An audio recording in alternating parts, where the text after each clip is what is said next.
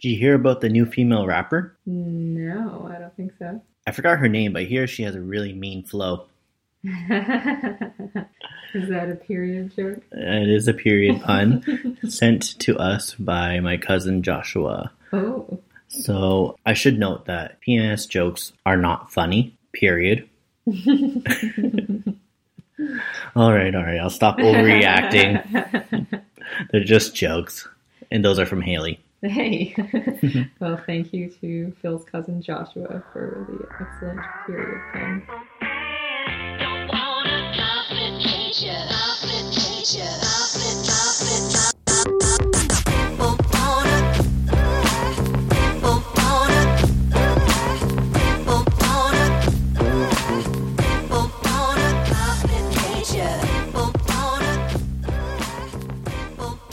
Welcome to Red Dot Project. I'm Phil. And I'm Haley. This podcast is about Homelessness, menstruation, social justice, the social service field, gender equality. current events in the GTA, and other stuff that we come up with right before we record. But in this episode, we are going to be talking about Toronto Blue Jays stuff, Hedley stuff, and uh, I think you get the idea. So let's get into it. So I don't know how much you follow baseball, Haley. Not at all. Okay, well, in Toronto, we have a team called the Toronto Blue Jays. Yeah, I knew that much. well, on the Toronto Blue Jays, just actually a couple days ago, they ended up trading a pitcher by the name of Roberto Osuna. Have you heard of him? hmm Yes. And what have you heard about him? I heard that he was charged with domestic violence, I believe. Yes, uh, that is correct. Mhm. So, May 8th, he was charged with the domestic assault. At the time, there was not too much details, and still, there aren't too many details made Mhm. available to the public. But since that assault occurred, the Major League Baseball has suspended him for 75 games, in which he did not appeal that decision, Mhm. which is quite rare. Like, baseball players, when they get suspended for stuff, like stuff they do on camera, national TV games, and it's like a five game suspension, they will like appeal it. Mhm. So the fact that he didn't appeal a 75 game p- suspension for domestic uh, assault is, some might say, telling of Mhm. maybe what occurred. Yeah, that he's not trying to deny hmm that it happened. Yep, for sure. So the reason why I guess in the last couple of weeks he's been more in the news is because it was coming to a point where he was going to be eligible to come play again for the Toronto Blue Jays. Okay. And so there was a big debate about whether or not we should welcome him back on the team, knowing what we know. And again, it's not a lot. We just know that police were called, Mhm. he got charged, spent a night in the cell, and that got leaked. The social media, people saw pictures of it, but that's a separate issue. And then the baseball, they suspended him. So now he's getting to the point where he's coming up to the end of his suspension. He's able to play again, according to the commissioner, and also his trial is going to be, start to begin shortly. Mhm. So Surprised it's getting to that point. I guess we'll see Mhm. what happens uh, at the trial. Yeah, like usually these things don't go this far Mhm. if there weren't enough evidence Yeah. to let it get to this point. Exactly. So the Toronto Blue Jays decided, and I think they decided a while ago, that they were just going to trade him or release him or do whatever. Like, either way, they weren't going to have him, knowing the information that they know about it, event that occurred, Mm-hmm. they weren't going to have him back in the uniform playing for the Toronto Blue Jays. Mm-hmm. Now they didn't make that like widely known to us fans, but I think a lot of the baseball insiders that cover the team knew that this is sort of the path they're going to take. Mm-hmm. So they did trade him to the Houston Astros, and there was quite a big fan reaction towards that in a lot of ways. So that leads us to sort of what we want to talk about today is how do people react when their celebrities or their pro athletes commit these type of crimes, whether it's domestic violence related or it's sexual assault or you know other stuff like that. Um, I was actually a little impressed that there were quite a bit of people that did defend the Blue Jays or defend the fact that we just shouldn't have a guy that does something like that on the team. Mm-hmm. But of course, there were a lot of fans, both men and women, that said he's guilty until proven innocent. What about second chances? Let me uh, pull some up and let's see what they said. There's some blog sites like in Toronto, we have BlogTO and Narcity, and they're sort of like our city guides to what's happening and stuff like that. And they even took a pretty hard stance on really criticizing the return we got for him because he was a young pitcher. I think he was around 23, and he was considered one of the best at what he does. So obviously, on the sports aspect, it's not ideal to get rid of a player that that's that young with that much potential. But these blogs somewhat made it clear that they weren't satisfied with what the return. There are people like, and I'm going to call them out because if if they put their names out there and they make these comments, I don't think I need to hide it. Mm-hmm. But uh, Jason Salazar says from Hap, now it's Osuna. Totally agree with the worst decision ever made by the management of the Toronto Blue Jays. Can we just separate personal life from sports? I don't think you can really do that when uh, something like domestic assault or sexual assault is concerned because it's not a victimless crime. For sure. And you know, that's what bugs me a lot is people say your personal life shouldn't bleed into your work life. Mm-hmm. But yet people like you and I that work in the field that we do, if we got a charge in almost any Mhm. type of charge, we would lose our job. Yeah. We would lose our careers Mhm. because we often are working with people who are considered part of the Mhm. vulnerable sector and we are in a position of influence and Mhm. power. absolutely. So if we show that we can't handle that, we lose our jobs. And that's it. We have to find something else to do. Yeah, another reason why you can't necessarily separate the two is because it's indicative of a larger cultural phenomenon. It's not just saying, why can't we separate personal from professional life?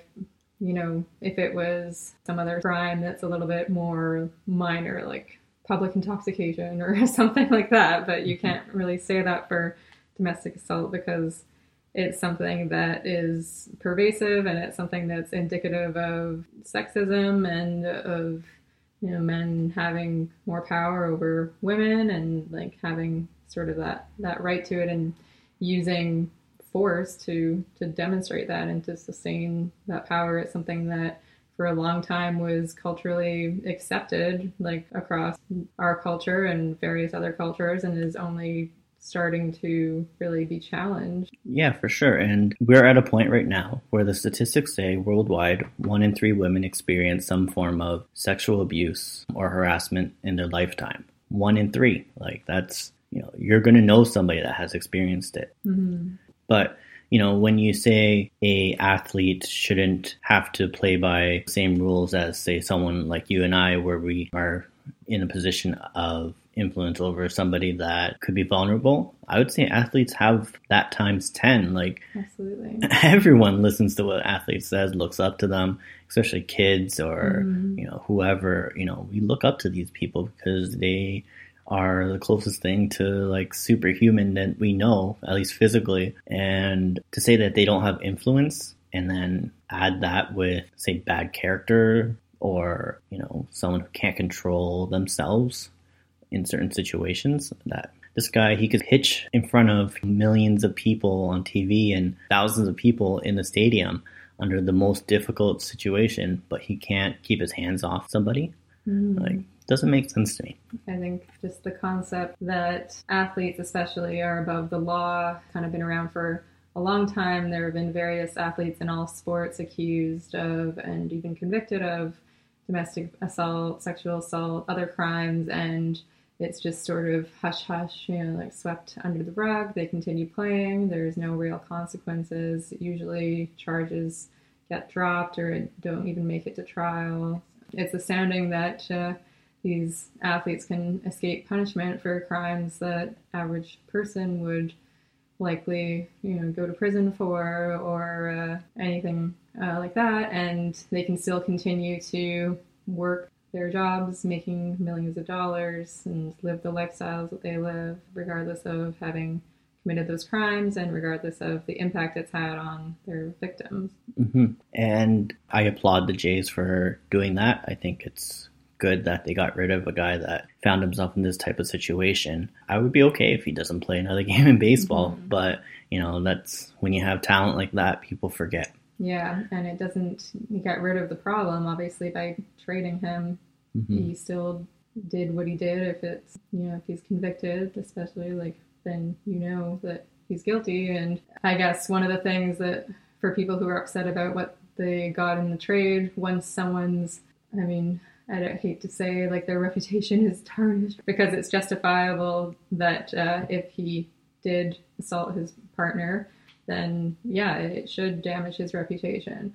But once someone's reputation is quote unquote tarnished like that, I mean, you can't really get what you might have hoped for in uh, in a trade for Mhm. that player. It happens a lot in sports, and I mean, it does kind of just to get rid of the problem for the Blue Jays and their fans. They can kind of just brush it off and say, oh, at least we kind of did something by getting rid of him, but it doesn't get rid of the problem in baseball, in sports. There needs to be a lot more concrete uh, action in order to achieve that.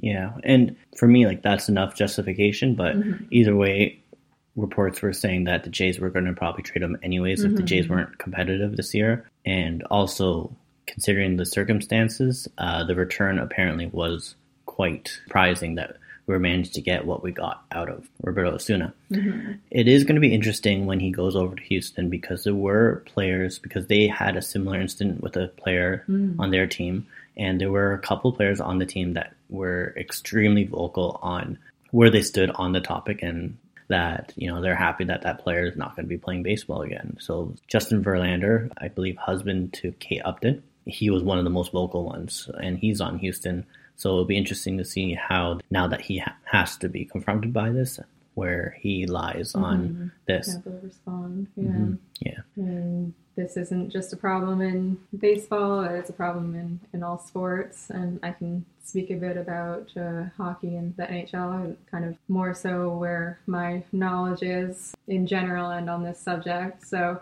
we all know about Patrick Kane, who uh, in 2015 was accused of rape and he was never convicted because apparently there wasn't enough evidence. And I think the charges ended up being dropped. I can't remember exactly how it went, but I think uh, what happened was the victim wasn't not cooperating anymore, hmm but right. Like just before that, the rape kit was mailed to the mother's house. Yeah. Like it was the a whole investigation was sort of just bizarre. Like unprofessional. yeah.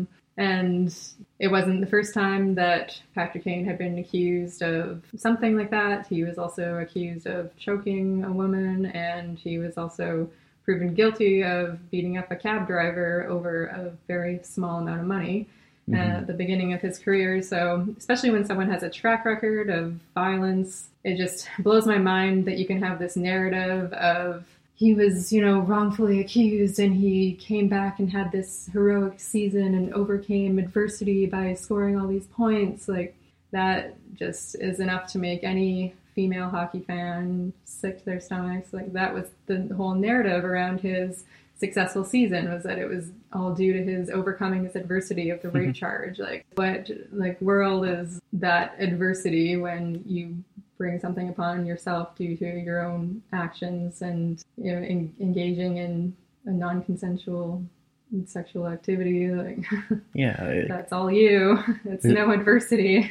There's so many levels to it too that like just the, and a lot of it has to do with the media and how they hmm choose to report it. totally. You see with the rapist uh, Brock Turner hmm and how they continue even to this day. Like he was in the news like last week because I think he was I don't know trying to do something in the court with his charges and his uh, that he has, and they still say like former swimmer Brock Turner instead of the rapist or you know the person charged with sexual assault. Whereas a lot of people don't get that benefit of the doubt if they aren't rich or celebrity or super talented or athletic. Or white. exactly, right? And you know, there's countless examples of that. hmm I think it's, uh, we see where in the NFL there's a totally different priority put on where they accept and they allow people who have beaten their wives or girlfriends on the teams. They allow people who have DUIs and Yeah. do a whole bunch of other stuff.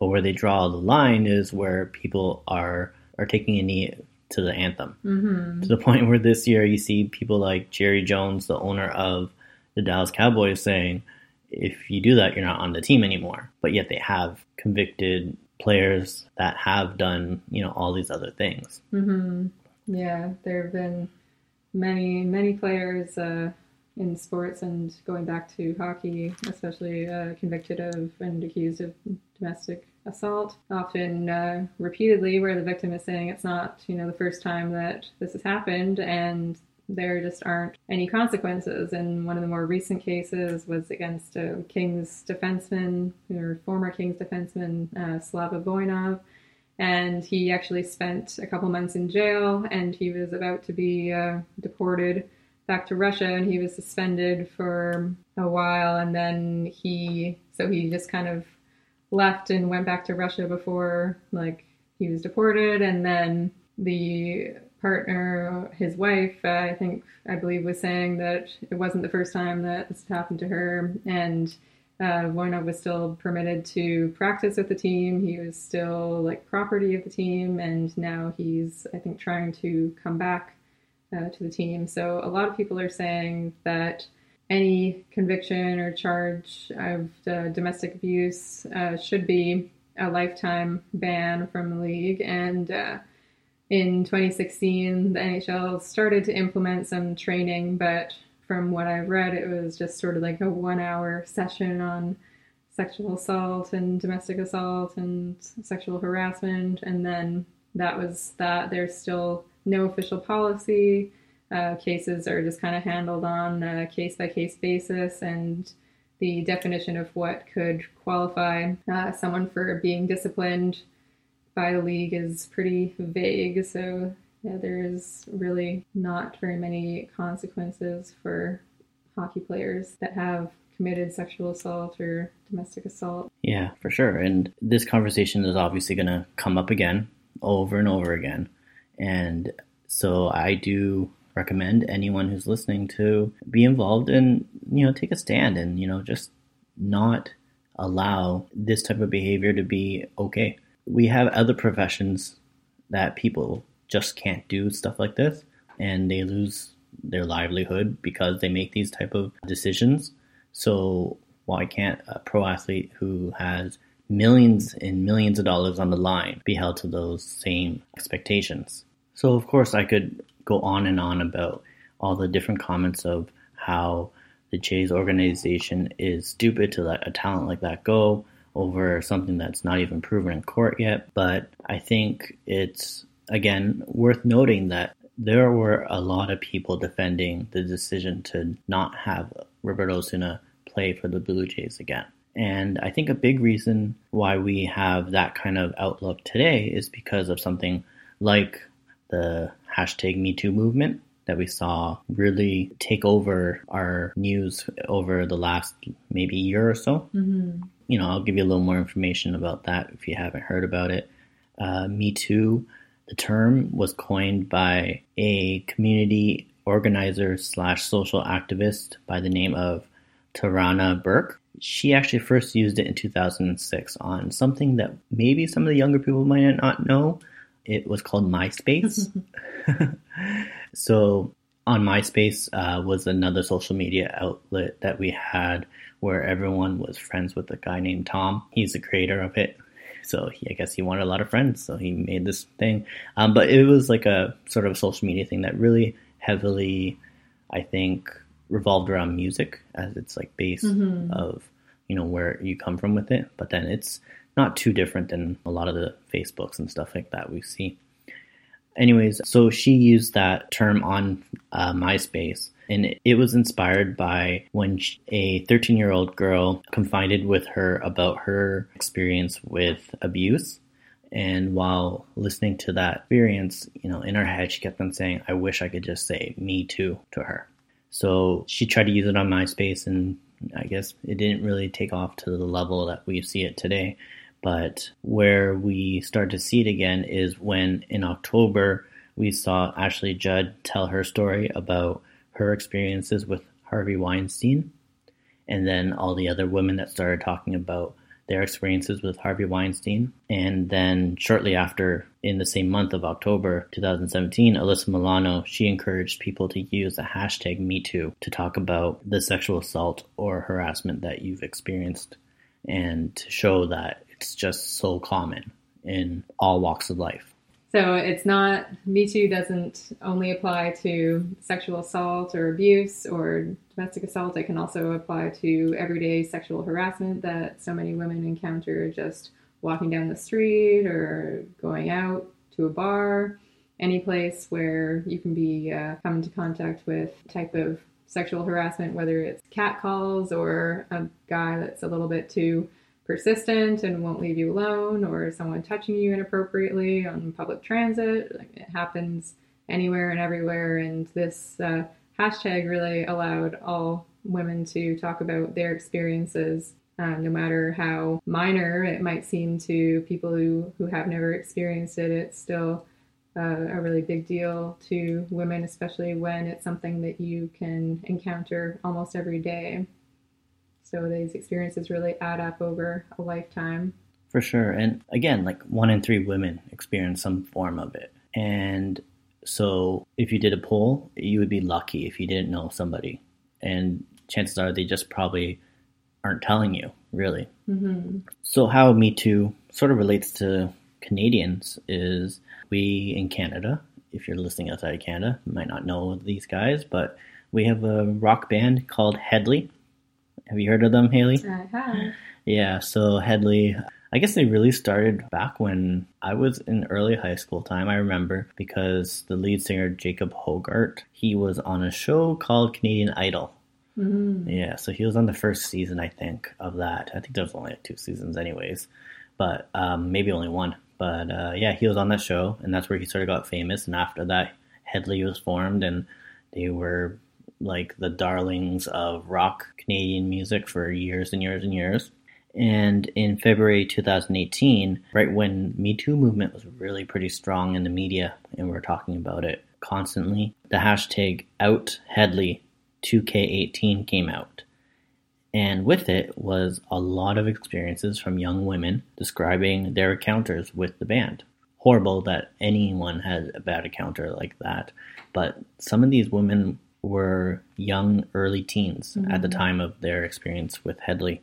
So it got to the point where radio stations across Canada refused to play Hedley songs, and they were also dropped from performing at the Juno Awards that year. And shortly after, they were fired by their management company. And I believe they uh, took an indefinite leave from producing music. Unfortunately, they didn't do it right away. Yeah, So- after a while. Yeah, they were on tour at the time that this stuff was happening, and they decided to finish out their tour. hmm And a lot of people still kept going to the shows because, like we talked about earlier uh, with the athletes, the band still had so many fans, a lot of whom were very dedicated, who had tattoos on their bodies of the band, and who just refused to believe that this was possible. Yeah, so there was a ta- there is a tattoo artist by the name of Lizzie Renault. She runs the Speakeasy Tattoo in Toronto, and she offered to cover up uh, Hedley tattoos for people at a sliding scale. So it's what you can afford. If you could come out to her, then she'd be willing to do a cover up for you. And when she announced that, obviously it got quite a bit of media attention. But on Twitter, she received thousands of threats from Hedley fans, like uh, that they were going to like ruin the shop or they're going to kill her or Yeah. all these type of things. Like people were crazy about Hedley to the point that I didn't even know. hmm Me neither. The secret underworld of Canadian rock. but yeah, I mean, some of the ways that people reacted, whether it's to this case or to uh, cases where people's favorite athletes are concerned, you see a lot of victim blaming, saying that person should have, you know, been more clear or like she shouldn't have been drinking or wearing this or just the kind of typical responses that are victim blaming that you tend to hear from people about sexual assault cases or uh, anything like that. So you definitely uh, saw and still see a lot of that going on uh, in this case for sure. Yeah, some of the comments were like, even to the point where some young women were saying, "You wish you were raped by Hedley." Mhm. Pretty disturbing. Yeah. Uh, the CBC had an article recently where they talked to the one woman that is the lead victim t- or witness towards the assault that she Mhm. experienced, and that is sort of uh, where the lead singer Jacob Hoggard he has been recently charged. Mhm. His official charges are so on July 23rd, Jacob Hoggard was charged with three charges two counts of sexual assault causing bodily harm, and one count of sexual interference. So, if you're not too familiar with that, that is only given when the alleged victim is under the age of 16. They're quite serious charges. Mhm. Yeah, the CBC does have a article about that they, where they interviewed the one of the women who um, reported her experience with uh, Jacob Hoggard, and it's quite detailed and quite graphic. And if that's something you want to read up, you should check it out because it's it's really upsetting to read stuff like that. But of course, you know, obviously, if you know that's something that may be triggering to you, then don't check it out. Yeah, I like how when he decided to take the leave of absence is to examine his behavior towards women because you don't think that someone repeatedly telling you stop or no during a sexual encounter would already do that for you. Mm-hmm. Yeah, for sure. That's not. it and also like in the last performance that they had when he was leaving the stage his words were this is good night not goodbye so i guess he's hinting at the fact that he probably is going to have a you know big triumphant comeback Mm-hmm. attempt Coming adversity. yeah favorite buzzwords regarding rape allegations. yeah well when he gets to jail and they find out that some of the charges i'm sure he will have some adversity to deal with there Mm-hmm. Especially when it comes to assault on a minor. hmm for sure. Uh, not that we condone any violence at all, No. but uh, that's the reality. So, again, back to the topic that we want to discuss today is you know, we see these fans that continue to go to the Hedley concert up until the end of his tour. Uh, we see, and where it's sort of scary, I think, for me, thinking of how these parents are taking young girls to go see them. One per- woman was interviewed and said, I think it's important for my daughter to know what is right and what is wrong, and what good morals are and what are bad morals. But you're taking her to see a guy that sings and that is accused of doing all these things, which is no surprise why her daughter, when interviewed, said, Honestly, I just believe they are people saying what they want to say, and we don't know what if it's actually true or not. So they're innocent until proven guilty, and that doesn't affect me much. And then she continues to say, "We try not to jump to conclusions when we hear rumors, so we're just going to have fun and enjoy the concert." You know that kind of attitude is not helpful Mm-hmm. because just because it doesn't happen to you, you want to just ignore it and pretend Yeah. it's not there and you want to support a guy that it has these type of accusations and you know it's not Mhm. like it's one or two Yeah.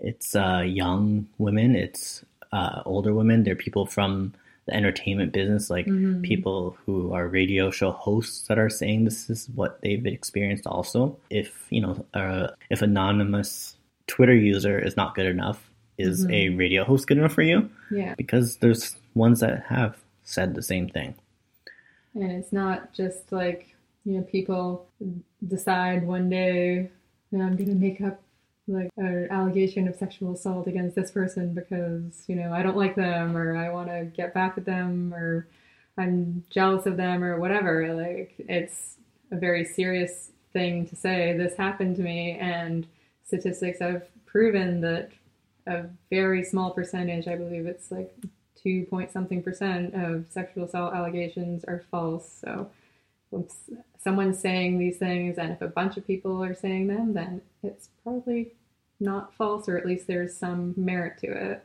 hmm for sure. And like, what gets me here also, like, this mother continues to say, "I'm here with my daughter, so I'm not worried for her safety or things like that." But I just try to teach her right, and hopefully things like this won't affect her. You could also teach her how to stand up for what's right. Mm-hmm. Um, you could also teach her to not be okay with things like this, how to take a stand.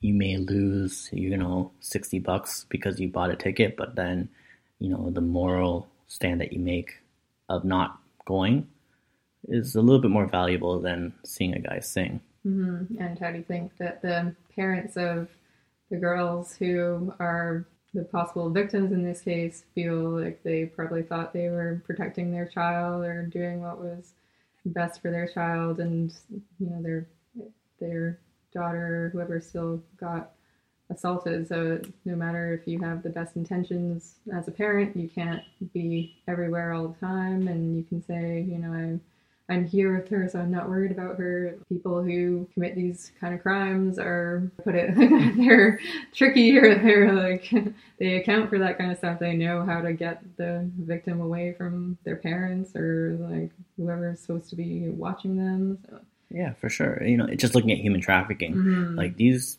pimps and human traffickers, they know what to look for. Mhm. They don't just go after everyone. They specifically look for certain characteristics, certain signs that they know that they could easily manipulate somebody into trusting them enough that they could get them. It's uh, Hedley's original sort of response to when all these Twitter accusations were happening were that they've done some bad things in the in the past. They lived this rock style lifestyle, Mhm.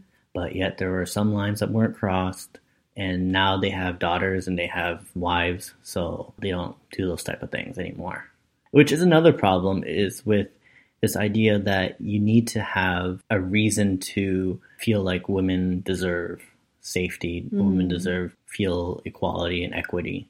You can only be a feminist if you have, you know, a daughter to teach you that women are important Mhm. which is the excuse that too many men give. That is, you know, how they get into it. And, you know, I admit, you know, when I really started to take things seriously is because there were people close to me that I thought, you know, it's scary for them. And that's why I'm really reading up and learning more about feminist issues. But we're learning so much more that hopefully people in the future just don't need these reasons to start feeling this way. Mhm.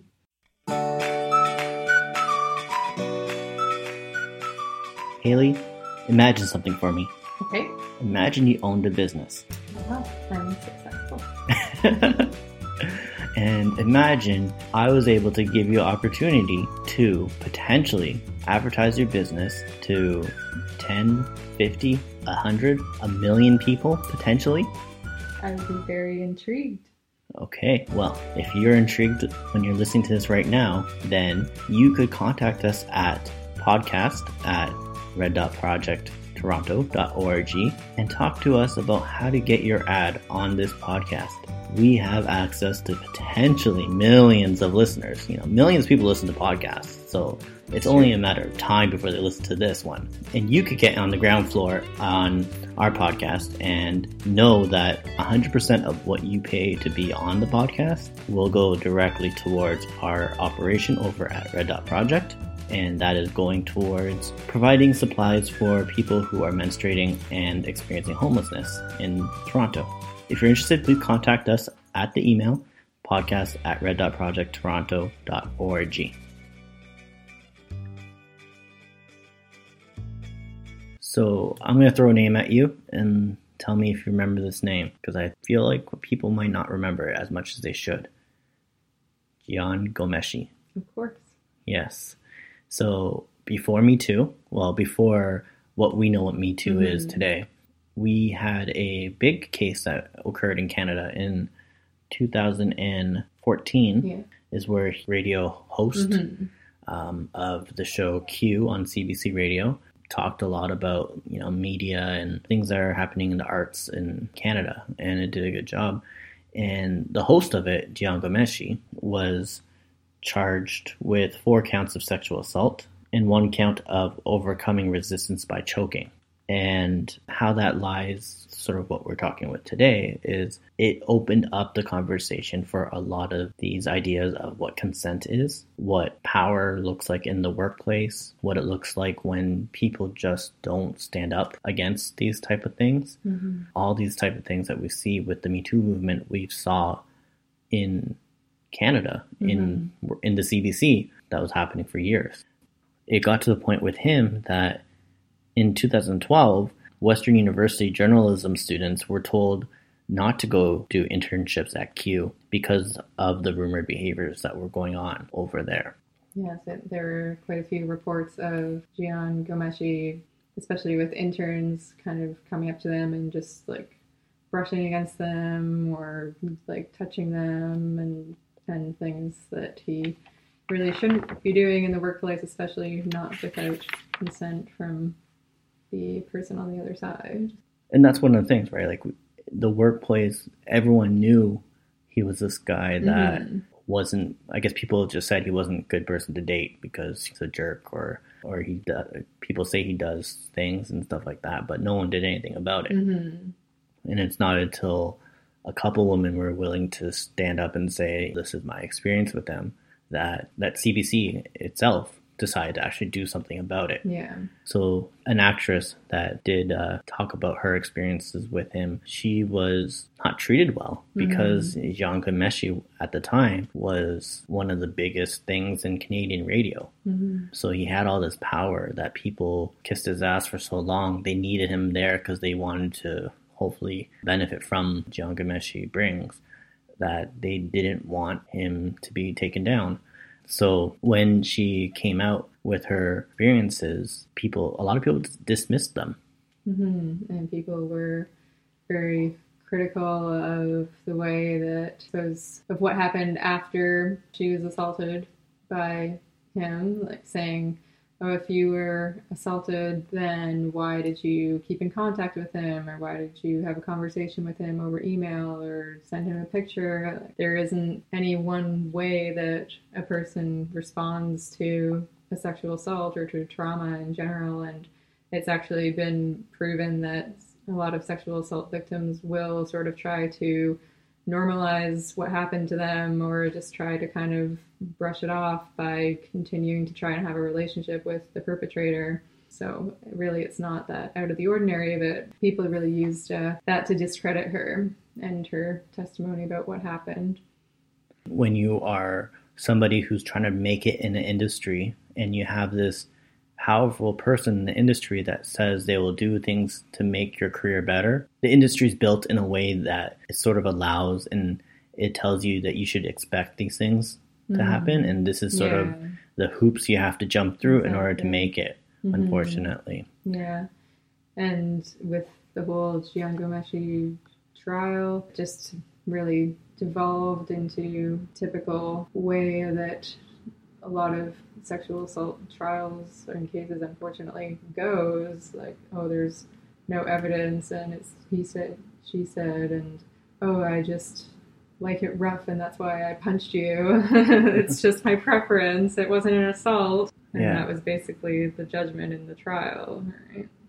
Yeah, and you know that's the biggest thing, right? If, if consent's not there, Mhm. it doesn't matter what your preference is. If the other person doesn't allow or doesn't feel like that's okay, then it's not okay. hmm And so he ended up being acquitted of all the charges. Yeah. And nothing ever came of it, there, even though there were multiple women accusing him. And I mean, his lawyer was a, a very powerful female lawyer, and she apparently had no problem representing someone who appeared to be guilty of these charges, even though it couldn't necessarily be proven. I mean, like we said earlier, when you have multiple people saying that they had this same type of negative experience with one person, it's pretty likely that that's a fact and it's not just something they all came together. People who didn't know each other all came together and made up. And that also reminds me of what the young woman who was interviewed by CBC about the Hedley experienced. The reason why she didn't talk about it at first and why a lot of women don't talk about it, especially when it involves celebrities, is because they don't want to be known as the person that Hedley raped or the Mhm. person that uh, Jian Ghomeshi beat up during sex and things like that. That's not what they want to like. That throws them into this different type of world where that's all they're going to be known for. So there's a lot of reasons why women choose not to report or why they react certain ways and it's not up to us to judge their Mhm. reactions or Be- say what's right and what's not. Mhm. And going back to what you were saying before about how men who commit sexual assault or other crimes are still portrayed in the media not as what they are, like as a rapist or you know domestic abuser. It's like former athlete or like Mhm. whatever. And I think it's kind of similar for women who are victims, but they get underrepresented for like what they've done. Like in the Jian Ghomeshi case, Lucy DeCoutere, she was the actress um, who accused him. And she was also a pilot in the Canadian Air Force, I believe. Oh, but wow. like nobody ever mentions that. It's just like, oh, she was an actress. She was on Trailer Park Boys. Yeah. but she also did some other really cool things that nobody talks about because they're like, oh yeah, just another actress like saying that someone sexually assaulted them to I don't know what they trying hope to to bring down a guy yeah, why would they like what would they hope to achieve out of that? Like you don't get anything positive like in return for making that kind of allegation or Mhm. like there's really nothing like good for you that happens out of it. like even if they do get charged, you're still going to be living with constant victim blaming and threats from people who are saying that you're just looking for attention or whatever. in most cases, it's a lot more difficult for the person who comes out and says they've experienced this than it is for the person who gets accused. And I Mhm. like we always say, poor Jian for having to deal with this. Poor Patrick Kane. Mhm. Poor you know Roberto Osuna. But it's a lot harder once these people's names get out there who experience this type of trauma that that's what people know them as, right? That's how Mhm. people introduce them as and things like that. And that's something, a cloud that you have to keep over your head for who knows how long. And if it really wasn't true, then like it doesn't affect you, your reputation, or like if you really didn't do it, then like, and you know that for yourself, and like there's some kind of proof that it's not true or whatever, then like it doesn't matter because it's not gonna affect you. People will forget about it. People will forget about it even if you did do it. So like, really, if you're someone famous, unless it's something really big the Harvey Weinstein case, and like you were saying, people have even probably forgotten about the Jian Ghomeshi case already. So it is really a lot harder for the victims than it is for the perpetrators. Yeah, and the biggest reason why a lot of women don't seek legal action is because that, like the Jian Ghomeshi case, it gets acquitted or there's not enough evidence or things like that. Like to get a charge placed is extremely hard, Mhm. but to have that charge stick is like it seems almost impossible Yeah. because court of law you need without reasonable doubt that Mhm. this happened and to be able to prove something when there's only two people that's in a room Yeah, it's exactly. so hard so to put yourself through that media circus and stuff like Mhm. that just to not get the result that you deserve is Yeah, and the cross-examining from the other person's lawyer, who's usually this you know big powerful lawyer, and they're going through every aspect of your history, like since you've been sexually active, questioning every decision that you've ever made, and like making you look like you're not credible. Is not something that I don't think anyone would want to go through. by the time you hit court, and even if you went to the police right away and they got charged and then went to court as soon as possible, it's already months already passed. And then they Mhm. ask you questions of like, what did you eat that day? Who did you call? yeah, what were you wearing exactly? Yeah, and you can't look at your phone, you can't do Mhm. anything, and you have to try to answer those questions on the spot. And then if you mix something up yeah. the first time compared to the second time they interview, then all of a sudden you're not credible anymore. Yeah, exactly. When we all know that that's not how the human memory works, and the human memory is actually very faulty. And yeah, there's going to be discrepancies and there's going to be gaps that your brain will try to fill in if you don't remember exactly how something happened. Doesn't mean that it didn't happen, it's just the way that you remember it might not be entirely accurate. hmm for sure. So another big response to like things like this, especially with men, is two responses. There's one that women are evil and they're trying to bring down men, Mhm.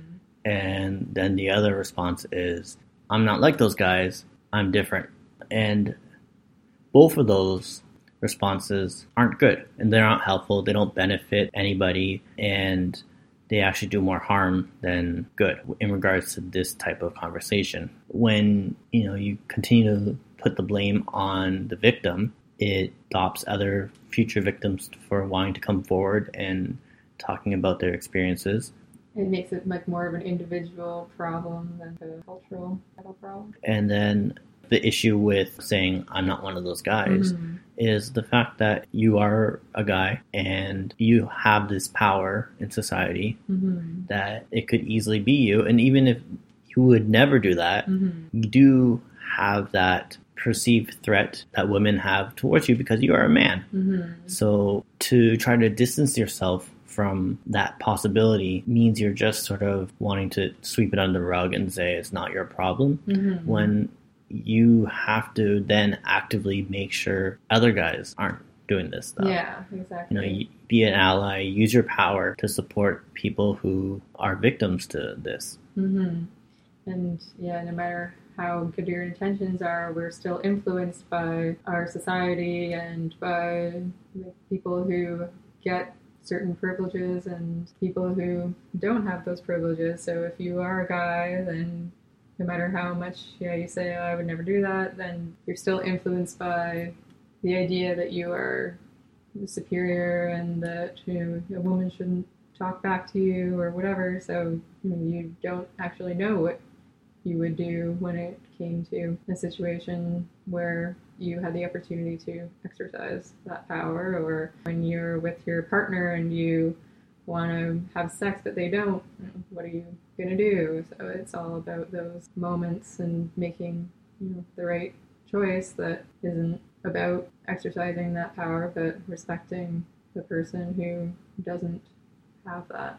hmm And it's important to know that, like, if you aren't one of those people, then you have to stand up against it because the people who are those people, they are starting to organize more so than they ever had before. You know, you see groups like incel groups, you see Proud Boys, and all these chapters popping up all over North America right now. And we just can't allow these things to continue to grow underneath in the corners and crevices of the internet and to the point where they have so much power that they are creating groups in universities and colleges and recruiting more and more young men to believe in these ideas. hmm Yeah, especially uh, going back to the van attack. That was one of the groups that the perpetrator was allegedly part of. This incel group, who, uh, you know, they say they're involuntary celibate because women won't sleep with them when really they're probably just pretty creepy and won't leave women alone. they don't know how to like take no for an answer. hmm So I really wanted a podcast on that Mhm. area the internet. so I think we should do that one day soon. So this uh, all ties into a lot of things that you know what we have to really try to start thinking about is how do we talk about this stuff with youth, especially young boys. If you listen to one of the past episodes where we talk about the health curriculum and the repeal of Mhm. the curriculum where they're going back to a curriculum that doesn't really talk about consent. Mhm. With the Me Too movement, we saw people like Aziz Ansari and and Louis C.K. Both of them, their idea of what consent was was wrong, Mhm. and that's what put them in a situation where they caused harm to at least Aziz Ansari, one woman that we know of, and then Louis C.K. a number of young female comedians Mhm. where they said, "Oh, I I got consent, but I just didn't know the consent that they had was also tied in with their power that they have Mhm. and the fact that these women just weren't feeling like they're in a position where they could say no."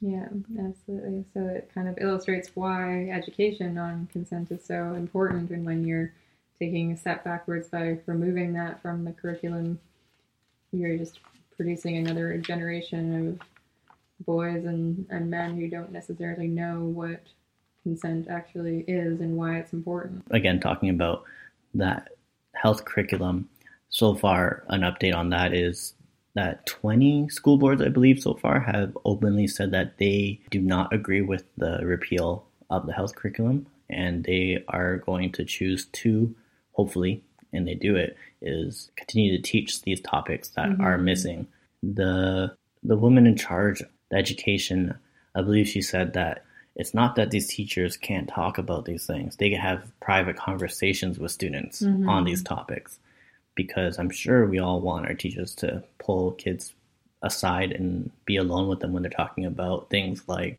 LGBT issues or consent or sexual assault or any of this type Mhm. of stuff. Like, you know, this isn't stuff that if you're a teacher, you probably don't want to be alone with a student talking about this Yeah. stuff. You know, I don't see how parents would feel more comfortable with that than with having the teacher discuss those issues with the whole class. But a lot of teachers are saying now that they just don't know what they're supposed to talk about, and school is like a month away, so they better get that organized.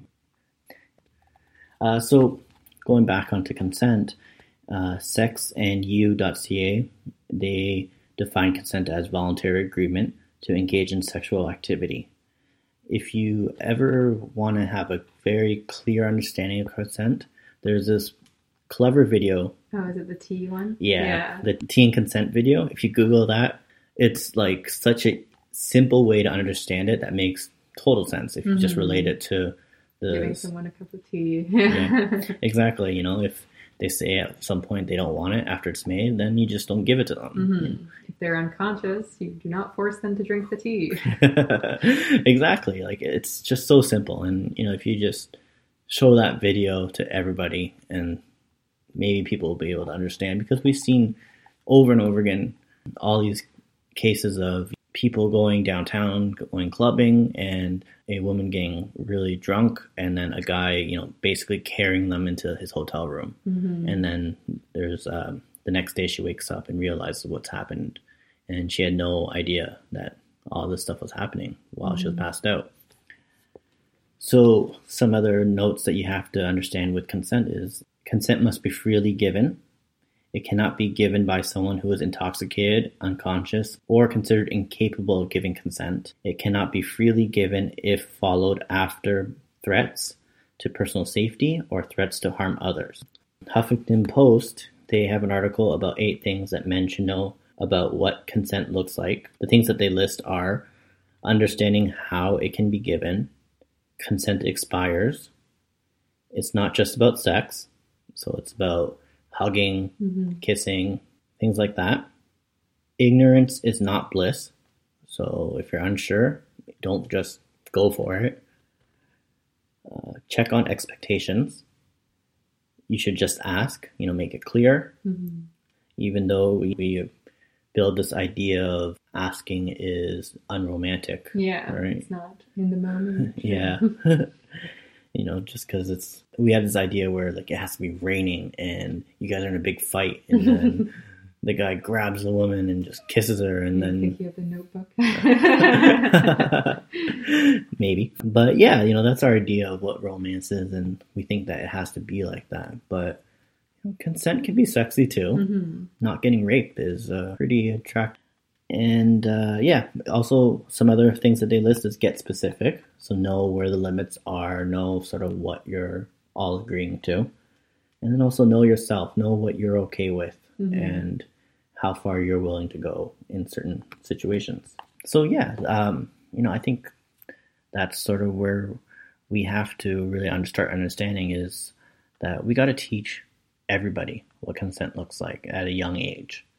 Hmm Because yeah, like Phil said, it can be anything from you know like giving someone a hug or holding their hand or whatever. You should always make sure that it's okay before you do that because people are comfortable with different things. So.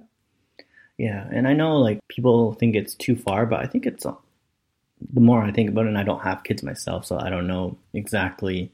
I'm not talking about like from my experience, but there's a lot of parents now that say they don't force their kids to hug their aunts and uncles or Mhm. give them a kiss and things like that. You know, you teach the young child that if they choose, they feel comfortable to do that, then they can. If not, then it's up to the adult to understand that the child doesn't want to do that and Mhm. move on. And I know that gets a lot of backlash, but not a bad idea to start teaching them stuff like that young.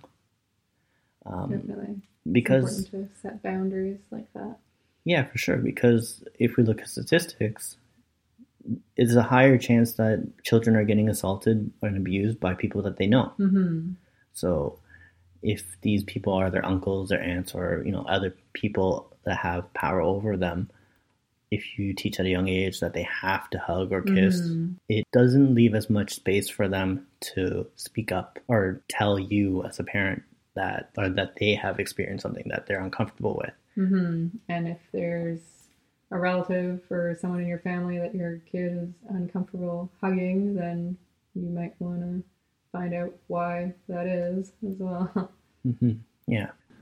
Yeah. Anything else that you want to talk about before we close this off? I guess going back to the sports thing, particularly uh, in hockey, if you're a user on Reddit, there's uh, someone who has compiled a spreadsheet of every hockey player who has been accused or convicted of sexual assault, domestic violence, um, any other charge that sort of falls within that realm, and that's in the subreddit r slash hockey. So if you're interested in looking at that, it's like pretty disturbing, but also really insightful as to uh, how many players have been charged and accused of these crimes and what has been done about it. It's pretty much nothing. And I also wanted to take this opportunity to give a shout out to a player who was never accused of anything remotely inappropriate and who has recently announced his retirement, and it's Jarome Iginla the oh. epitome of class of hockey players who will be dearly missed by myself and all other Calgary Flames fans. May he have a long and happy retirement. and that's my blatant Calgary Flames fandom piece for today.